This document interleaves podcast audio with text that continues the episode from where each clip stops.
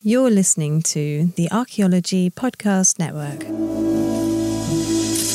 This is the CRM Archaeology Podcast. It's the show where we pull back the veil of cultural resources management, archaeology, and discuss the issues that everyone is concerned about. Welcome to the podcast.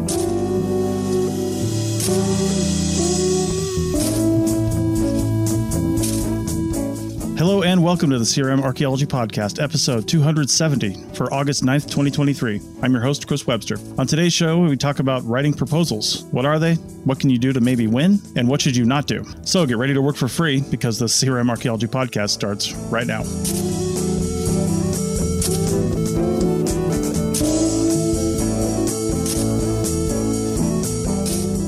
Welcome to the show, everyone. Joining me today is Heather in her kitchen in Southern California. Hi, everyone. and Doug with child in Scotland.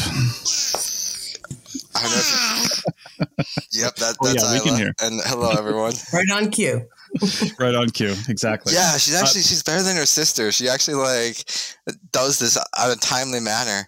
We'll have to have her do Nice. the outro, uh, Chris, so that it's it's all lined up on time. Well, yeah, anything to be better than you, Doug. So. Right right.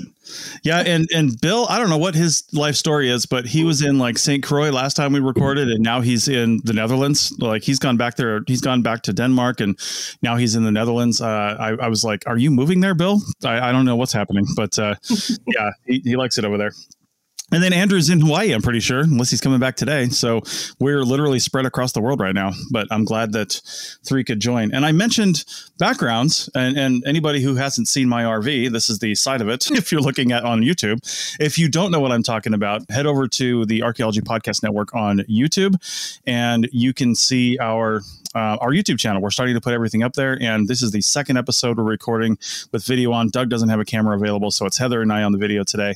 But we are starting to do this more and more just to have more engagement over there on that platform, because that's where a lot of people you know listen to podcasts and, and watch shows. It's a it's a very popular place to do that. So we may as well embrace it. So okay. Well heather it was your topic today and it's uh, a topic that can be a, a sore subject for a, a lot of young new firm owners and people getting into the business but also people have been doing this forever. So what are we what are we talking about today we are talking about proposals. I actually think that proposals and understanding how to write proposals, even if you've never written a proposal, you don't want to write a proposal, no ambition to write a proposal. Yeah. I think that understanding the process helps at any level helps Mhm. a archaeologist and crm at any level because it helps you understand the process it helps you understand why budgets are important why sometimes there might be more wiggle room in the fields than there is in the lab or vice versa you know i think maybe it, I, at least for me when i was beginning it was a bit of a puzzle to understand why do we do this a phase one one way Yeah. and then we do a phase one a different way right you know, for the next project. And it can be confusing. So I thought Yeah. just going through that process might be a good idea. and just setting the stage here because we're talking about you, you've got some stuff in the notes here like defining an rfp i think we should even step back a little further you know rfp is request for proposal but you also see rfqs out there request Yes, for quote yes. it really just kind of depends on who's sending it out to be honest with you and oh, yeah. they can be there's so different things different- yeah. And there's, I, I would say probably 70%, eh, 60% of the proposals that I write have no RFP or RFQ. Mhm. It's just the client saying, I need something. I have no idea what I need. And what is the process to make sure that you are doing uh, your due diligence, make sure you're uncovering everything in the proposal that the client needs. right So, So in that case, then we're really talking about, I would say, and correct me if I'm wrong, because trust me, you've done a lot more of these than I have in the past, but the major differences I see between certain proposals, like formally requested ones through, say, an agency, and an existing client you may have that's just like, hey, I need a proposal for this new project. Some of the major differences I see there is one of them, you probably have a templatized format that you guys use and you send it out saying, this is what we're going to do, this is how much it's going to cost, and this is when we expect to get it done.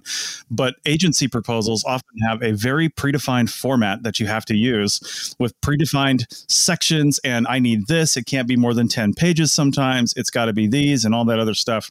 Those are the big differences I see. Do you see anything else different Yeah. starting that? Um, I think, well, you brought up a really good point. The difference between what we call an RFP and an RFQ. And we should probably provide definitions. So an RFP is request for proposals. RFQ is request for qualifications. I heard you, did you call request for quotes? There, there may be other, you know, acronyms, yeah. um, you know, and, and it just also probably depends on the agencies that you're working with and the area of the country or the world that you're working in. Mm-hmm. But, you know, they're all similar. So a request for proposal is when, like you said, an agency comes to you and a lot of times private clients do that too. Clients that are a little bit more savvy, they have an attorney on staff, they have counsel, that they want to make sure that everything is covered. They want to control the work a little bit more than just the, you know, an average client. And then a request for qualification is a little different. That's when you are oh, yeah. presenting your qualifications that you can do the work and you're going to do it well. And there's various different agencies that put that out first. There's a reason for that. They have requirements that they have to fulfill many times many times federal agencies where they have quotas and things that they have to fulfill. So that right. request for qualifications is the first step. Then after that, they take their select, the people that they select that they consider qualified, mm-hmm. and then they send an RFP from there. And then you you work off that RFP. Then you have projects where they want the scope, but they don't want the cost yet, or they want the scope and the costs are delivered separately. So yeah. a decision is made based on your scope and how whether or not they believe that you're going to be able to follow through with everything that you're saying you're going to. And number two, they're also looking at making sure that you followed all the directions and mm-hmm. that you did present everything in your scope that they were asking for. And then based on that, then they look at, at the cost. So the decision is made solely on the proposal. Yeah. And I have heard, you know, unless you're a well known company to the agency you you have a really good well developed relationship like if you i don't know if you just miss something stupid in the proposal that they required they're probably not going to ding you for that too much but if you're relatively new and they don't really know you that well and you haven't done a lot of projects I mean, I've heard that if you don't get exactly right what they're asking for, you're missing yes. something that you're turning in, you're out because they received 800 other proposals and yeah. they don't have time for you. you know, so. there's, I think some people, to be candid, I believe that there are many times that the decision makers have one company they want to use. Right. And the oh, fact oh, sure. that you're the fact that you're not following the directions is just you know, if, if you miss one little thing, it's an excuse not to select you. I mean, again, I'm a really small company and I've done a number of proposals and I've always heard the ratios about 10 to 1 for, you know, relatively new companies where you'll you'll win one proposal for every 10 you send out and the ratio might even be less than that. Now, if you've got yeah, a well established relationship, yeah, and you've got things going on, then it might be a little bit higher, but you know, for those I mean, you're just you're just turning in a lot of proposals and like you said, a lot of times you know they're required especially the agencies they're required to send out a request because that's that's their public due diligence right they have to do that right. but they are just like probably hoping with crossed fingers that a couple firms that they've worked with in the past actually submit and they're more than likely going to get it but they also have a responsibility to the public to get it at the cheapest price so right. you can win if you come in underneath but then that brings up the whole thought of lowballing and the reason nobody yeah. gets paid very well, and, and it just brings the whole industry down. Or you lowball with the idea that you're going to have a contract amendment, and so that's also the fear sure. on on the side of, and you know, your relationship that you have and what you've established with that client agency or private you know helps them understand that you don't do that but there's a lot of companies obviously that lowball and there's people that are making decisions that maybe aren't as savvy. Mm-hmm. and they go with the low ball offer and almost every time it comes up where there's contract amendments and it ends up being more expensive in the long run. Or it can be more expensive if the company that lowballed is less experienced. And i'll tell you there's been several i mean a, a decent amount of our work is cleaning up other people's messes. So think sure. about it. You've already paid another company to do the work and now you have to have somebody else come in and do the work all over again or try to come and and fix what they can you know you guys sort of mentioned a, a, preferred person i would say especially when you have like say private sector there's not mm-hmm. necessarily a preferred candidate as preferred candidates and that sure. they'll be happy they'll know the work of several people and that's usually when they go out for a sort of private tender as heather was saying and I would say there's not necessarily like there's always this just the one. Some of them will be like, yeah, we're happy with with you know a couple of these people if they got it. Both. Yeah, it happens both ways. I mean, I I know for certain there's yeah, I can I'm just like in my mind right now I can think of an entity or an organization that wants one one group. That's it. And you know, it's just gotten to the point where you don't even propose anymore. And that that's another mm-hmm. thing we can talk about. But yeah. Yeah, and I think in this first segment I do want to talk about the different types of things that you could expect us to do as a proposal. And one thing that's coming to my mind that I actually had quite a bit of success with is an IDIQ. And that is getting onto a, a five year plan basically with an agency, often a military base or something like that. Mm-hmm. And you know, in the in those circumstances, now IDIQ means, correct me if I'm wrong, indefinite delivery, indefinite quantity. So mm-hmm. basically, you're just saying, here's our qualifications. You're usually under a prime contractor, and they have subs that work, you know, different areas, and and the subs basically submit to the prime and they submit the whole package and it's basically here's what i can do this for and one of the things that oh my god the china lake project i worked on that was under an idiq i believe but but basically we had to submit a table without knowing what could happen in the next five years. We had to submit a table that mm-hmm. said, if we do a project of small, medium, or large size, mm-hmm. whatever, however they define that, and they had definitions, this is what it's going to cost us. And then they yeah. have like five companies that won the IDI, IDIQ. And when they have a new project within their area, they just look and see who's going to do it the cheapest of those five companies, and you get it. There's no proposal, there's no anything. That's how it worked that is incredibly stressful because if you misjudge something and you end up having to do it cheaper than yeah. it is, there's you can't even sub- submit an amendment in most cases. You just have to do it. Yeah, there's you know a lot of proposals. Boy, we could go into the the weeds on this, but I'll just say this much that I, I think smaller companies it's a little it's a little different because there's federal agencies have a requirement for a certain amount of a, a DBE, mean disadvantaged mm-hmm. business enterprise. Yeah.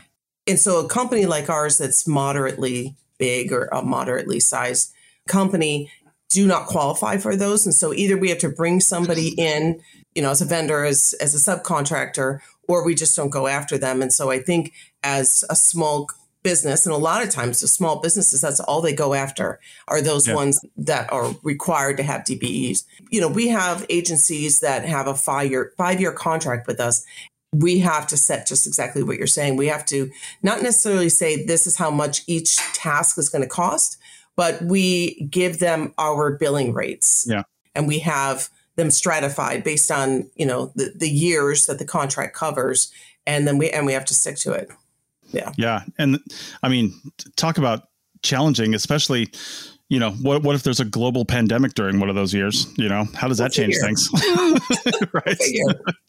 yeah. So, all right. Well, let's take a break. And then on the other side, we'll come back and, and dive into these proposals a little more and actually writing one back in a minute everybody, Chris Webster here to talk about one of the latest supporters to the Archaeology Podcast Network, The Motley Fool. Now, I've been investing in the stock market through various applications for a few years now, and everybody who's listening to this can benefit from that sort of investment for the long term financial planning. And also, I know the hosts of these podcasts can benefit because as archaeologists, like none of us get retirement, we all have to kind of fend for ourselves. So, investing in the stock market is a good idea, but not everybody can do it. And look, we get it. The market is complicated and confusing, and to many of us, it simply doesn't make sense. In fact, where do you even start? Take all of the guesswork out of it with the Motley Fool Stock Advisor. The Motley Fool has been around for over 25 years and has been spot on in recommending some of the world's most important companies before they hit the big time. I'm talking about Amazon, Tesla, Netflix, Starbucks, all before they exploded in value. With their easy to use and super informative service, Stock Advisor, you could join the ranks before they potentially find the next big thing. After all, their average stock recommendation is up over 400% as of April 10th, 2023. And no need to be intimidated by financial jargon or market complexities. As the name suggests, these guys don't take themselves too seriously. Now, finances, that's a different story. Their friendly and relaxed approach has helped over 700,000 people move closer to financial independence, all while beating the market and having fun. New members can access Stock Advisor for only $89 for their first year, a full $110 off the full list price. Don't sit on the sidelines and think about what could have happened. Visit fool.com slash APN to start your investing journey today. That's $110 discount off of $199 per year list price. Membership will renew annually at the then current list price. So again, check the link in the show notes of this episode.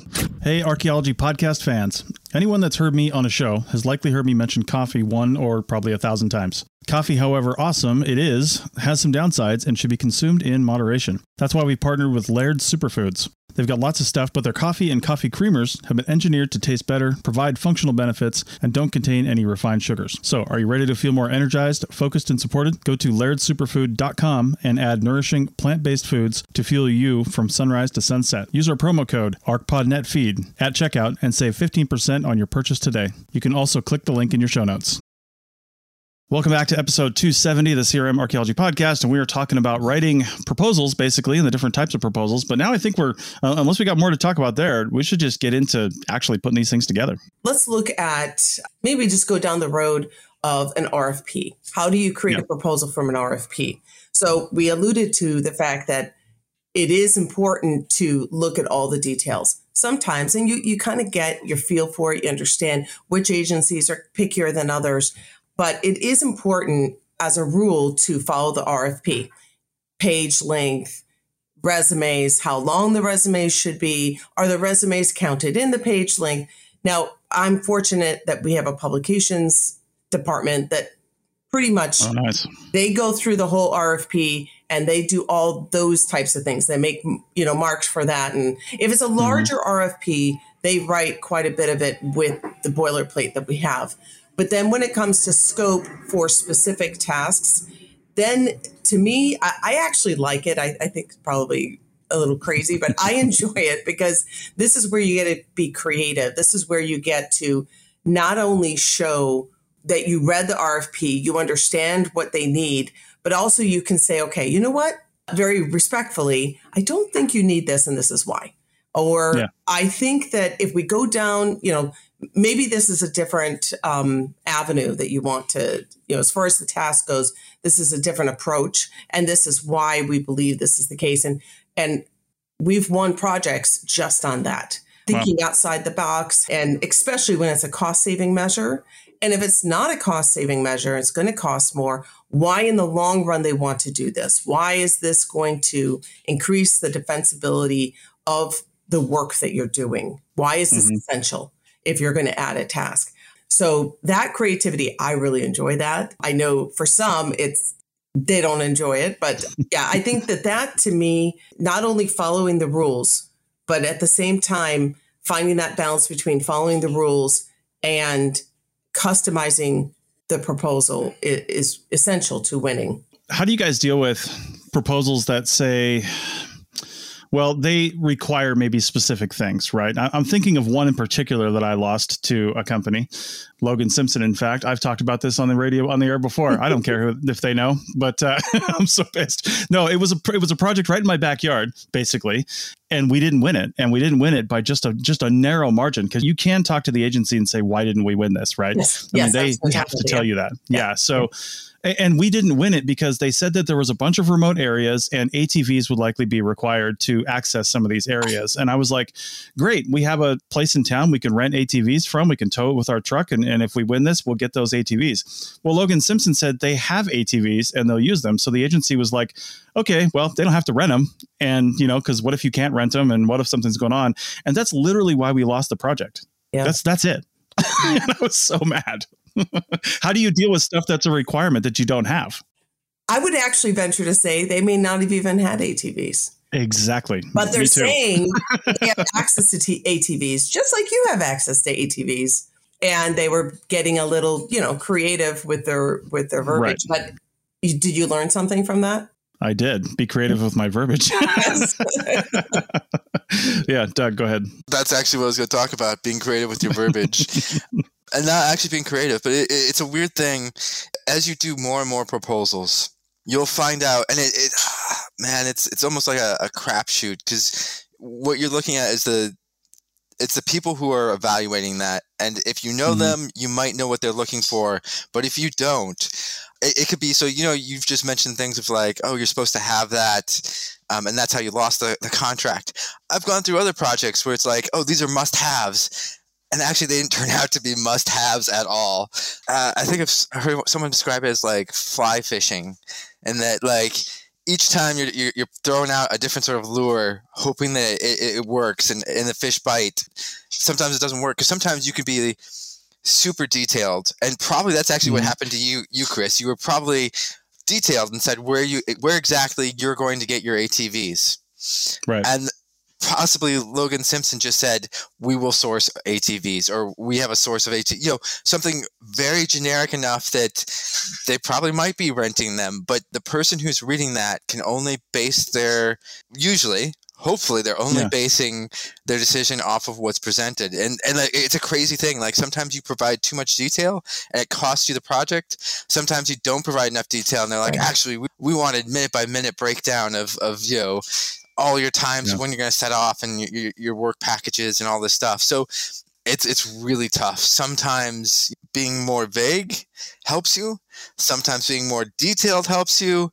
And you start to get a feel if you've dealt with the same organizations or people what they're looking for. That can sometimes help you.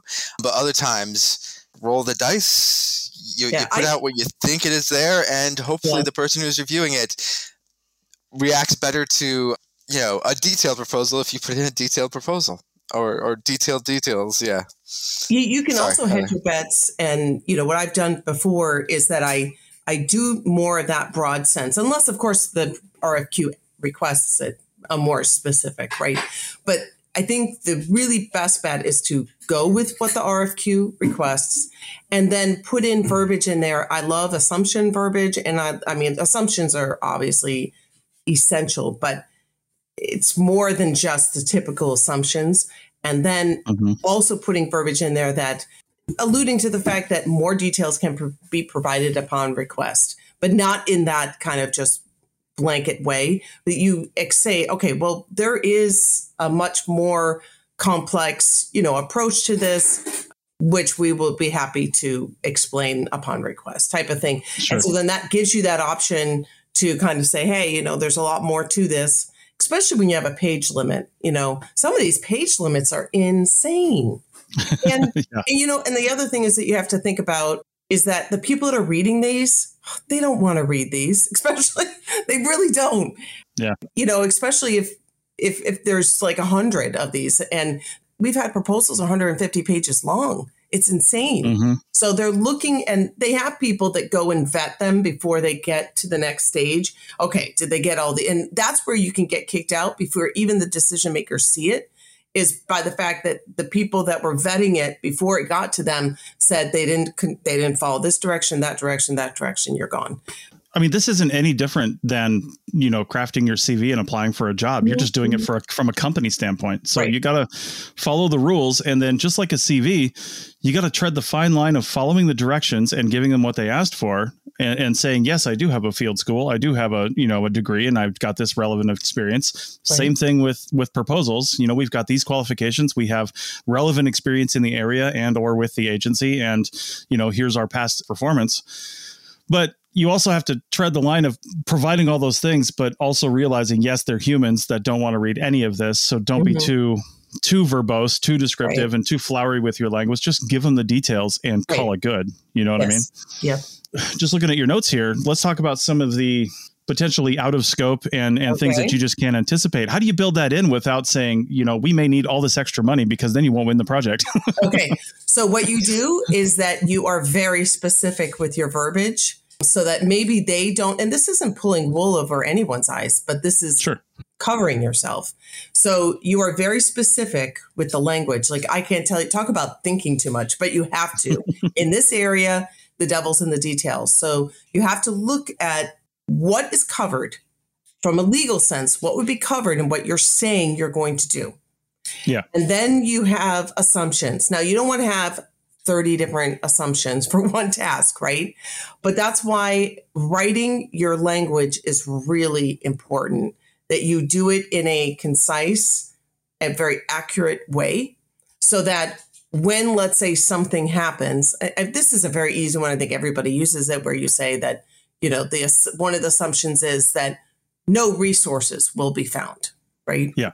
So that's one example. No resources are going to be found. Why would you want to say that to say that because if a resource is found, now all of a sudden you have all these other things that you have to do yeah. to address that resource that you don't want to go full fledged and say, oh, okay, well, we're going to put everything in the proposal because we may find a resource. you do that and all of a sudden your number will knock you out before they even read it. So your budget will knock it out before you even read it. So just, you know, those kinds of assumptions are important and making sure that you're yeah, you're very specific with your language. Yeah. Yeah. Uh, the assumptions for those that don't know what we're talking about, I even have those on some other contracts and proposals I put together for this software thing that I do. I mean, the assumptions can really save your ass because yes. you're not saying this and this and this is going to happen. You're just saying, hey, I'm literally assuming that this is going to happen. And if it doesn't, we're going to have a conversation about it, right? Like during the project. Yeah, you finish it off in a nice way. You say, you know, like if if additional tasks are required, yeah, we'll be happy to, you know, provide a supplemental scope and cost. Yeah. Yeah, I think that's one one of the key things to get across to people if if you're starting out with this is actually this is usually in most cases forming part of your contract. It's uh mm-hmm. it's yeah. it's yeah. it'll be legally binding.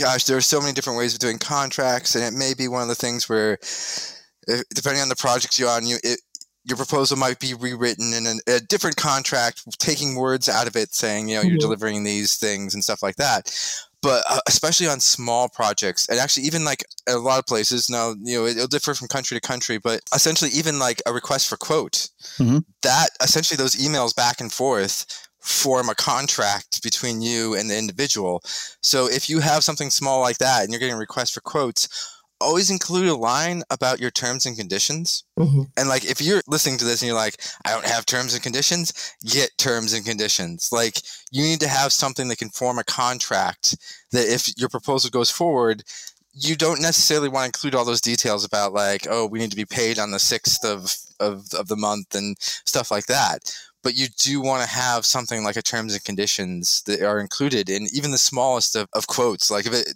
especially like uh, this is definitely more a UK thing, but you know, it's very small projects. Maybe like a, a watching brief would be a monitoring job for maybe like a day or half a day or something yeah. like that, where you just get a farmer who calls you up and's like, "Oh, I need to have this done. Can you do it?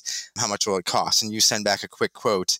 That's basically your your contract right there. It's um, mm-hmm. um, forming a legally binding aspect, and if you're missing key parts of that, it'll be a huge pain later if something goes wrong. So yeah, if I could drive one point home for our listeners, I guess viewers now as well, listeners slash viewers, is that if you're going to start doing this, yeah, it's it's not something you could sort of slap together without any consideration because right. you, you, might be opening yourself up to a lot a world of pain and some sloppy language of something like I, have seen it happen to companies where basically they've got on the hook for everything.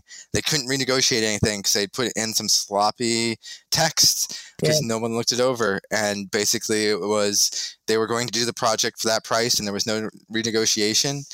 Yeah, it cost them a lot of money.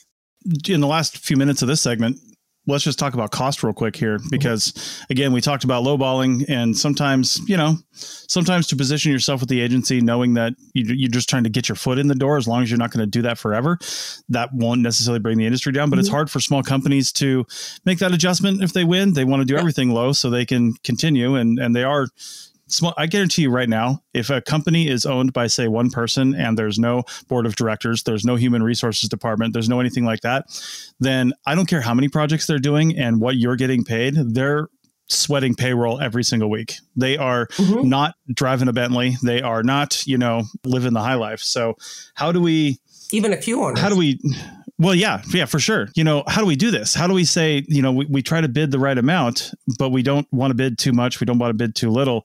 How do you deal with that? I mean, a company your size might be able to, say, take a hit on a project because you might be able to mm-hmm. afford mm-hmm. it. Maybe bigger companies can, it, just to get your foot in the door, right? Right. Right. Yeah, and I'm sure that happens a lot. To be honest, don't do it do not do that. that is a that is a. Uh, uh, I'll, I'll speak from experience. Like it's it's a it, it's no, don't, don't, don't. Yeah. Because seriously, what happens is you think, oh, they'll get to know you and stuff like that. But literally, like, man, it's a huge thing, a huge thing in business.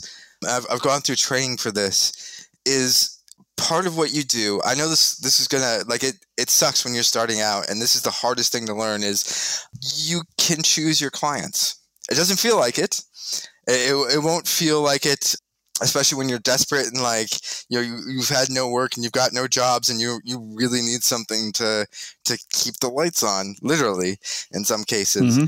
but you don't want those clients because those clients have basically hired you because you're the cheapest and they're always going Yeah. to hire whoever's the Mhm. cheapest so you'll always lose out if someone is willing to go lower than you and what you want as a client is someone they'll definitely want value for money but they'll want the value is the key part so you want a client who's like who can realize when they look at those at those things that we're not going to take that low ball that's half of everyone else's bid because we know that they're going to fail and we're just going to have Mhm. to redo everything again as heather was talking about earlier how many contracts Yeah. she gets from from companies like that and you want that but you actually want a client who can who can realize that things cost money and it's better to do it right the first time and cheaper and that's that's who you want and so if you're always winning on being the cheapest it, it's going to just cause you so much pain because someone else is going to come Sure. in and be there's there's no loyalty and Mhm. you you prefer a client that has loyalty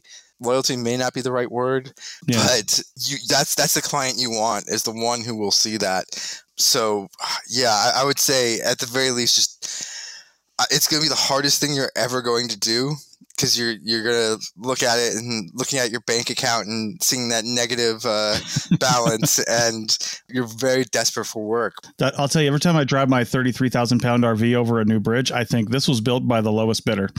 So, Yeah, true. yeah, good. You know, we call it buying work, and and I Mm-hmm. I do agree with Doug. I do, but there are some instances where buying work is okay. You know, one example is you're both both companies are growing at the same time, right? You're going, you're entering into a, a different area together. So let's say one example might be drones, right? So you, you're doing some aerial work, lidar, and there's various different disciplines within a larger environmental company or medium size like ours where drones are helpful. Your client needs that and you don't yet have it. That's not our case, Yeah. but you don't yet have it. It was our case at one point. So you don't Sure. yet have it. And so you have a client who's willing to give you because based on the experience they have with you and the relationship they have with you, Mhm. they know they believe you're going to do a good job. They're going to you're going to do right by them. And so maybe they purchase the equipment and then you your your fees for labor are very low or nothing Right. Right? So you're growing together. So i do think in that instance buying work is a good idea. I've seen buying work work but it, it- with a small company and if you're doing it with because you don't have any other work that i agree with doug is wrong. But if you're trying to get into a new market buying work sometimes works All right. Well, with that, let's take our final break, and on the other side, we'll talk about what happens if you lose and or win the proposal. Well, not and you're, you're it's going to be one or the other. let's talk about what happens in either case. Back in a minute. You've worked hard for what you have your money, your assets, your 401k, and home. Isn't it all worth protecting? Nearly one in four consumers have been a victim of identity theft. LifeLock Ultimate Plus helps protect your finances with up to $3 million in reimbursement. LifeLock alerts you to identity threats you might miss, and if your identity is stolen, your dedicated U.S.-based restoration specialist will work to fix it. Let LifeLock help protect what you've worked so hard for. Save 25% off your first year on LifeLock Ultimate Plus at lifeLock.com/aware. Terms apply.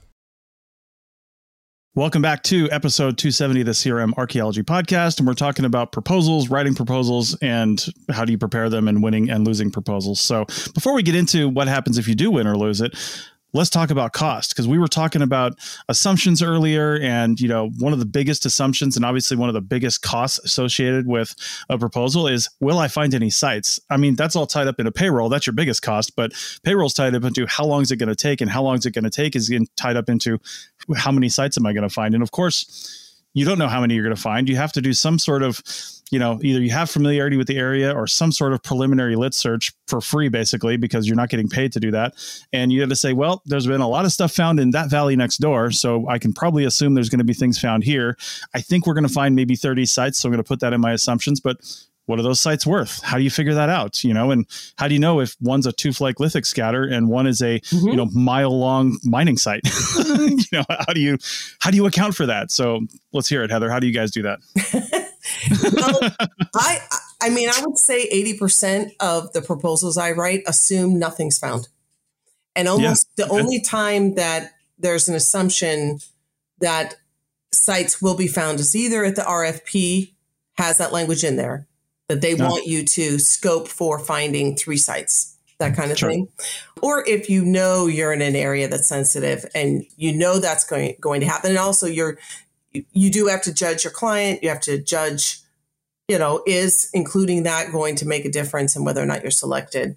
So, you know, there's so many things to think about. We have formulas that we believe each one of us has our own because based on your region, like you can't say that I've heard of companies say, okay, well, digging a one by one Mhm. for data recovery costs this much money, period. Well, it's going to cost different on the coast in the sand than it would in the hard clay, right? Sure. If you assume that your excavation is going to be the same no matter what your environment and what your type, the soils that you're dealing with, it's silly. So Mhm. you really have to know your area. And so I base it on how many units. And a lot of times it, that, you know, what this requires you to do is the ahead of time kind of get a bit of a quasi research design in place. Let's Mhm. say if you're doing, you know, a data recovery or you're thinking you might have to do an evaluation. So you have these costs ahead in your mind. Well, and along those lines, I actually did lose a couple projects to BLM Nevada because, and I talked to them. You know, I was actually friends with a couple of agency people, so I was like just calling them up and say, "Hey, what's going on here?" But I did lose a few because you know I was and still am heavy into digital archaeology, right? And I understand the benefits of doing that right. I know how to do it right, and I know how to save actually a lot of money on the back end, which means a lot of time. And I actually lost a few projects because my bid was too low. I, I was just, And- just lost one because they said your bid was too low. And I'm like, what? yeah i know so Yeah. so you have to say you know even though you might be able to say let's let's say you're not lowballing you're just more efficient that could happen Yes. right let's say you're Yep. just better at the other people that are doing this and you're saying i'm more efficient and we can do this and maybe you're a, a one person shop and and you've got people you know with you and it's just that's how you operate right but you can you, you still have to be competitive but Yes. you don't want to be you don't want to raise your rates up to to be too high of course because then you'll lose it but then you're like and you don't know what low is. You don't know what the low is. I mean you can maybe guess but you don't know what that is. You don't know what their error bars are because they are throwing out the low ones and they're throwing out the high ones and they're looking at everybody in the middle. So it's uh it's frustrating. It is frustrating. I think that what you need to do when you're writing a proposal, and let's say you are going to be lower, and I felt in this one that we just lost, I asked why for some feedback. They said, You were too low. We believe that you didn't understand the level of work that would be required to get this accomplished. jeez Um, Yeah. Personally, like I, I can think about this and learn from it. I personally think that they had the fix in. They knew who they wanted, and this was just Sure. an excuse. But I do think that when you know, even if you don't know that you're going to be lower than others, having language in there that makes the client, the potential client, curious as to why your price is the way it is, is is a really good way to hook them that other way. So you have a low Yeah. price, and then also you have language in there that explains and makes them wonder, oh, wait a minute, maybe they have a different approach here. They're not just trying to lowball us. Yeah. they get scared by different too sometimes well, right because i did start including like paragraphs of data about my digital recording methods and because you always have to include methodology anyway usually Yes. i mean sometimes but I, I would include here's how we're able to do things more efficiently here's all this but sometimes they just don't buy that either they I know. want tried and true and they want they want status quo you know they don't they don't want to be the guinea pig Well, then maybe that's where you follow your own advice. Maybe they're not the client for you. exactly exactly Yeah. doug I would say uh, this is sort of a pet peeve I have in archaeology.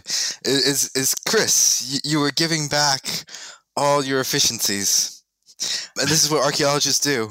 Like in other uh, other disciplines, other companies, you pretty much even if you could do it cheaper, you still bid about the same. If you're winning work at that amount, you keep that, and if you could suddenly do it for a third cheaper, that third goes back into your pocket. sure yeah Whereas archaeologists Or the instantly pocket. Yes, and, and well, that's just it. it. Is like, and this this goes back to our, our discussions about wages and, and archaeology and stuff. And efficiencies go to the company, and then they can go out they could go to the you know whoever the owner is or they can go out to Mhm. labor and you know that's the system we work in you may not like it but it is the system we work in Yeah. but that's just it it's like instantly archaeologists are like oh well we've i don't know we've discovered a way of doing this a lot cheaper take the example of like digital recording and pretty much without a doubt every archaeologist handed that money right back to their clients as opposed to taking it and with really low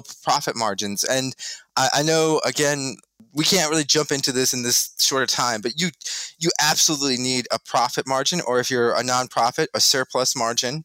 Mhm. and that's there for like you know something bad happens and you need money you, Sure. you- or you need that money to invest like investing in the next level of digital tech or Mhm. whatever and you can't do that without a, a surplus and, and unfortunately people are like oh one to two percent that's that's just enough maybe five percent if we're feeling really Yeah. really adventurous in Yeah. archaeology and i swear to god that's so many archaeologists are like that and you're like no like Yeah. a minimum if, if we're talking budgets uh, something we haven't talked yet it's like wherever you're putting in a budget you need to have a surplus and that's that's not a contingency yeah. that is a surplus that is a profit and you should be aiming for i'd say a minimum of 10% if not more Yeah, and, and you're you're totally not wrong, and I definitely learned my lesson on that, right? Just like the ATVs, right? You learn you learn through experience what to put in there, and like my last few projects that I did were pretty big.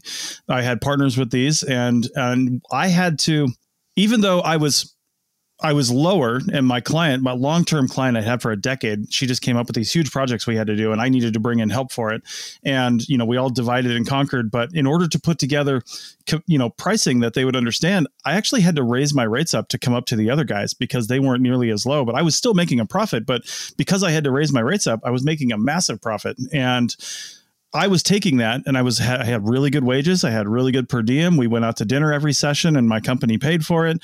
You know, we we just did all these fun things along with the project. But then again, like you're saying, Doug, and and Heather, you know this too. Even a small company, even if you're just one person, if you have payroll, even if that's only one person, you need to expect to have twenty to thirty thousand dollars in the bank because you're not going to be able to pay them because you're not going to get paid for that project Right. until it's done in most cases. so Yeah.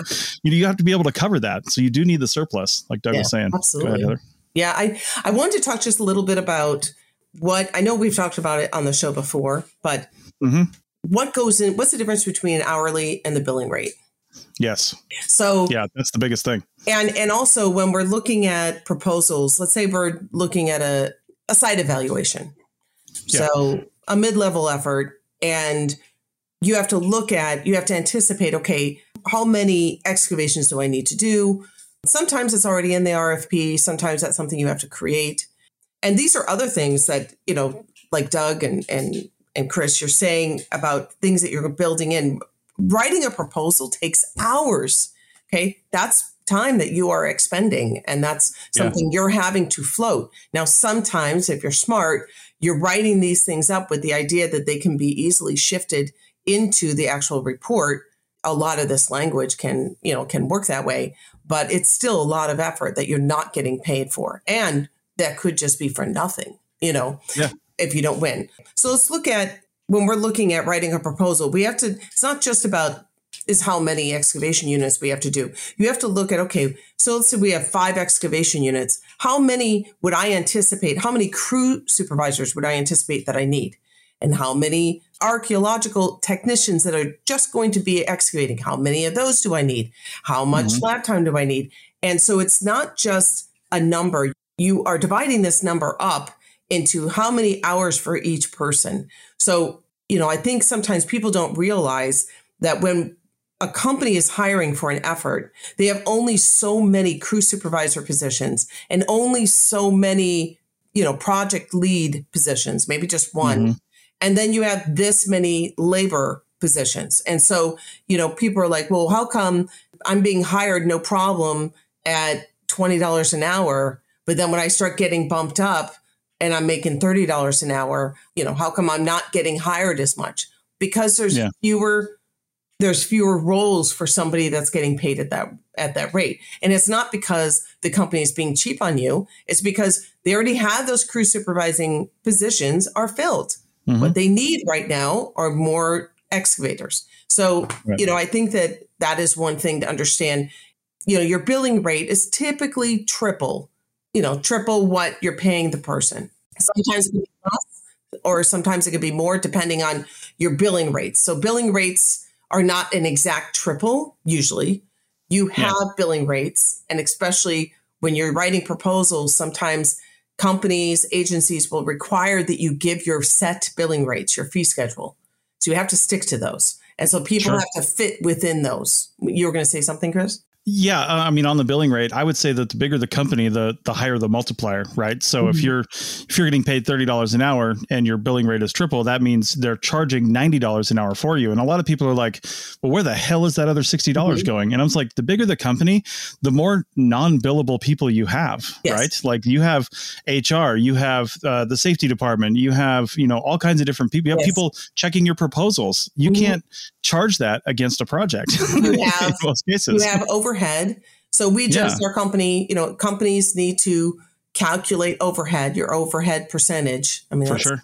required. And so, you know, that's an eye opener when you think about that. It's also, you know, you have buildings, you have, you know, you have property that a larger companies have, taxes, insurance. insurance. These are all Yeah. things that are necessary. And so that triple, I would say 10% profit, like Doug was saying, and sometimes less, sometimes a little bit more, but 10% profit is pretty much what a company gets Yeah. after everything is sell- said and done. So that triple multiplier is covering so much, so much more than what, than just, it's not just, you know, $60 going into the pocket of, of the client. Right. I mean, of the Right. company. Doug? Yeah, for sure. Doug. Yeah, and also mention, I think we should also mention that depending on the organization you work with, there could be multiple budgets. So you could have the project budget that you put together, and then depending on your company, you could have an internal budget. That could be very frustrating because a lot of times what will happen is, as we were mentioning, there's there's people on those higher overheads, those those those uh, PIs, those project managers that they need to be able to find a place to charge their time. And sometimes they get like internally will get dropped on your project. So you, you would have been perfectly on budget.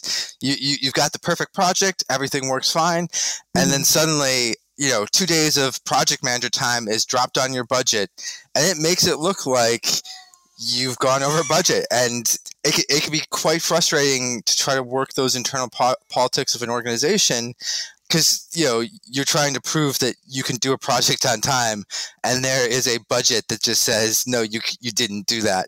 But it's not your fault. Right. it's it'll be an internal thing. But just to be aware that like a lot of times you'll have two project you'll have two budgets and and one is what you put in your proposal and the one's the other one's the internal one which Mhm. may not line up Mhm. and that could be quite frustrating if you're new to that sort of situation Sure. Yeah, and I think I mean I think that's a really good point. Our company and I think most most companies have or larger companies have a utilization expectation. So out of the 40 hours that you week work, they expect you to bill 80%, let's say. That's a Mhm. that's a high utilization. That's more for somebody who is a, a laborer. And then you have management where your billability is is lower than that, but then your billing rate is higher. And exactly what Doug is saying, although I don't typically have that issue, but I could see how that could happen. Why, so why are we having managers that are at a higher billing rate and are, you know, billing with a lower utilization when the laborers are expected to be the technicians are expected to be at 100% utilization. How is that fair? But Yeah. those are you know the managers many times not all of them are created equal. Many of them are not. But a good manager knows how to bring the work in and there's a difference between i mean we see this all the time where people are getting laid off in smaller companies. You have one person. That one person may have a really great connection with a few people but they're only one person. The larger company that you have the more connections that you have and the more consistency of work that you have. And so those managers if let's just assume that they're good managers are worth their cost for sure Mhm. because they're the ones that are continuing to bring in money at, you know in clients and ensuring that everyone else still has work and isn't going to get laid Yeah. off Yeah, I was just going to sort of bring us back to the whole idea of, of uh, what Heather was saying is you're making assumptions about what you're going to find, um, and that's how you're putting together your, your budget. Um, and then that budget is what goes out to the people reviewing. And for anyone listening to the podcast who are reviewing, not all those assumptions are always transparent to the people reviewing because we have a lot of consultants who will be like, yeah, yeah, I put out uh, I got three tenders back. Two were in the same ballpark, and one was just completely out there. And we're like, why'd they even bother? Some of that is people are putting in tenders, hoping not to get the work, but want to keep that relationship up with the client. Mm-hmm. But some of it is actually they've made some assumptions, and that's what they think it will cost, and it may very well cost that amount. It goes back to the sort of you know winning and losing and I know we ended the last segment with uh, Chris saying, you know, there's only two things you could do: win and lose. I, I would say there's more because there's there's there's winning, but in the long run, losing. Like like there's just contracts on paper you've won, but really you've you, have you have lost, and it's gonna mm-hmm. hurt when you find stuff and you're you're under budget and you don't have the resources to do it and that's coming out. Yeah. And then there's there's there's there's losing, but in the long run, running uh, winning, in that you you didn't get that project, but then that project ends up to being a hellscape, absolutely yeah. horrible that would have ruined mm-hmm. your life and taken you know 10 years off of it so on paper they'll be winning and losing but um, actually it's much later that you figure out if you've actually won or not Indeed. and sometimes you don't i think you know sometimes you lose i've had this happen too where you're getting a lot of work from an agency and they don't want there to be a perception that the fix is in and that they're going to always use you. And so sometimes they actually know that they have another project that's coming up that they really think you as a company would do really great with and they want you on that project. They may not select you for a project you're proposing on. And so you just cannot take it personally, but you always want to learn from it and there's ways to do that, but you always want to learn from a loss and a win. But understand that it, you know, it's business. You're not going to win everything yeah. you propose for. And honestly, like my my team's always like Heather, stop. we win a lot. Actually, we do. We our our win percentage is very high. Yeah, it's because of the relationships that we have. But you know, sometimes on the team, they're like, Heather, can you stop proposing projects? because like you, there's only so much you can do. And that's the other thing is that you know, when you have a good relationship with the client, you do not want to put that in jeopardy by just haphazardly proposing on everything, right? You yeah. have to have some discipline. Otherwise, you are going to shortchange your good clients, and then then where you're going to be. Sure. That's actually like number one thing from consultants that come back is actually they wish people would just instead of bidding and wasting everyone's time, they wish people would just come to them and say, "Listen, we're not in a position to do this project or we don't think we can do it if you need the three bids to you know get through whatever internal thing we'll, we'll throw in one if you absolutely need it but if not we'd like to skip that one and actually consultants and the people reviewing it much appreciate that, appreciate that. yeah yeah but you have to you have to have that um, there's a lot of fear in archaeology, and a lot of people fear that if they're not bidding, then they're and they're going to get passed up, or they're not going to get that opportunity next time. Like if they pass on a not not necessarily a public uh, tender, but if someone came to them with a, a sort of private request, they always feel that they have the obligation to go forward with it, and sometimes that's not the best thing.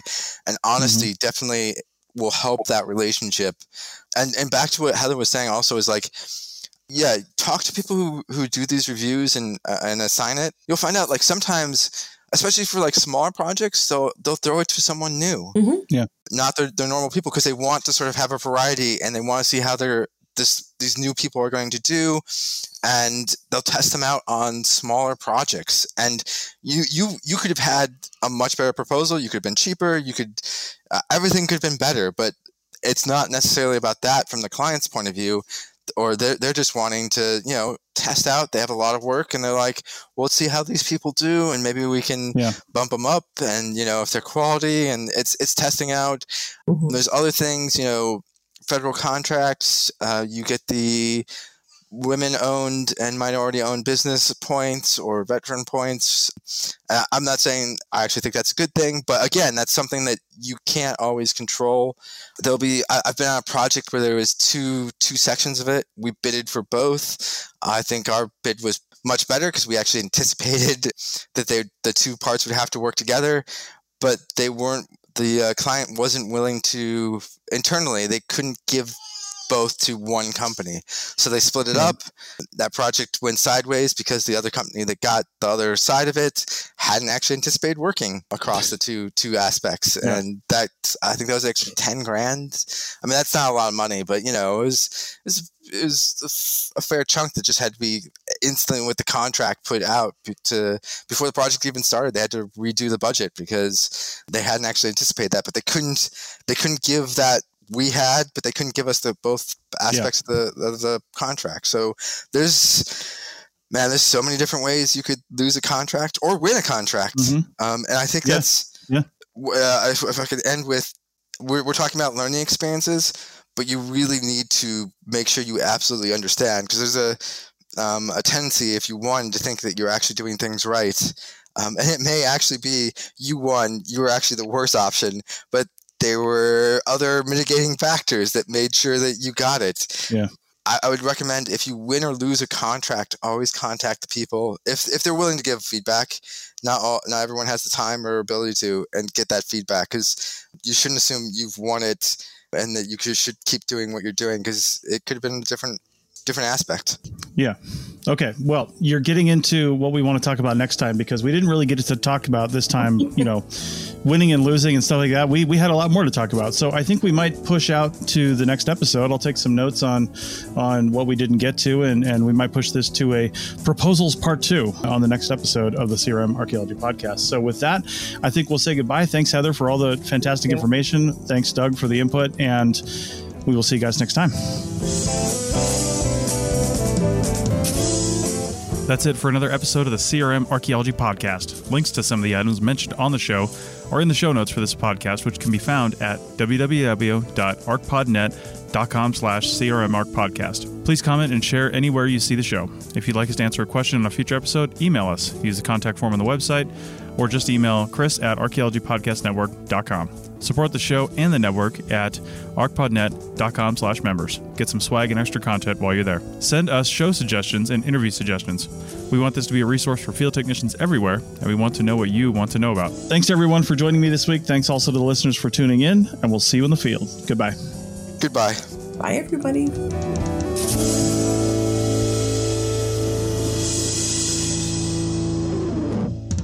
This episode was produced by Chris Webster from his RV traveling the United States, Tristan Boyle in Scotland, DigTech LLC, Cultural Media, and the Archaeology Podcast Network, and was edited by Chris Webster. This has been a presentation of the Archaeology Podcast Network. Visit us on the web for show notes and other podcasts at www.archpodnet.com. Contact us at chris at archaeologypodcastnetwork.com.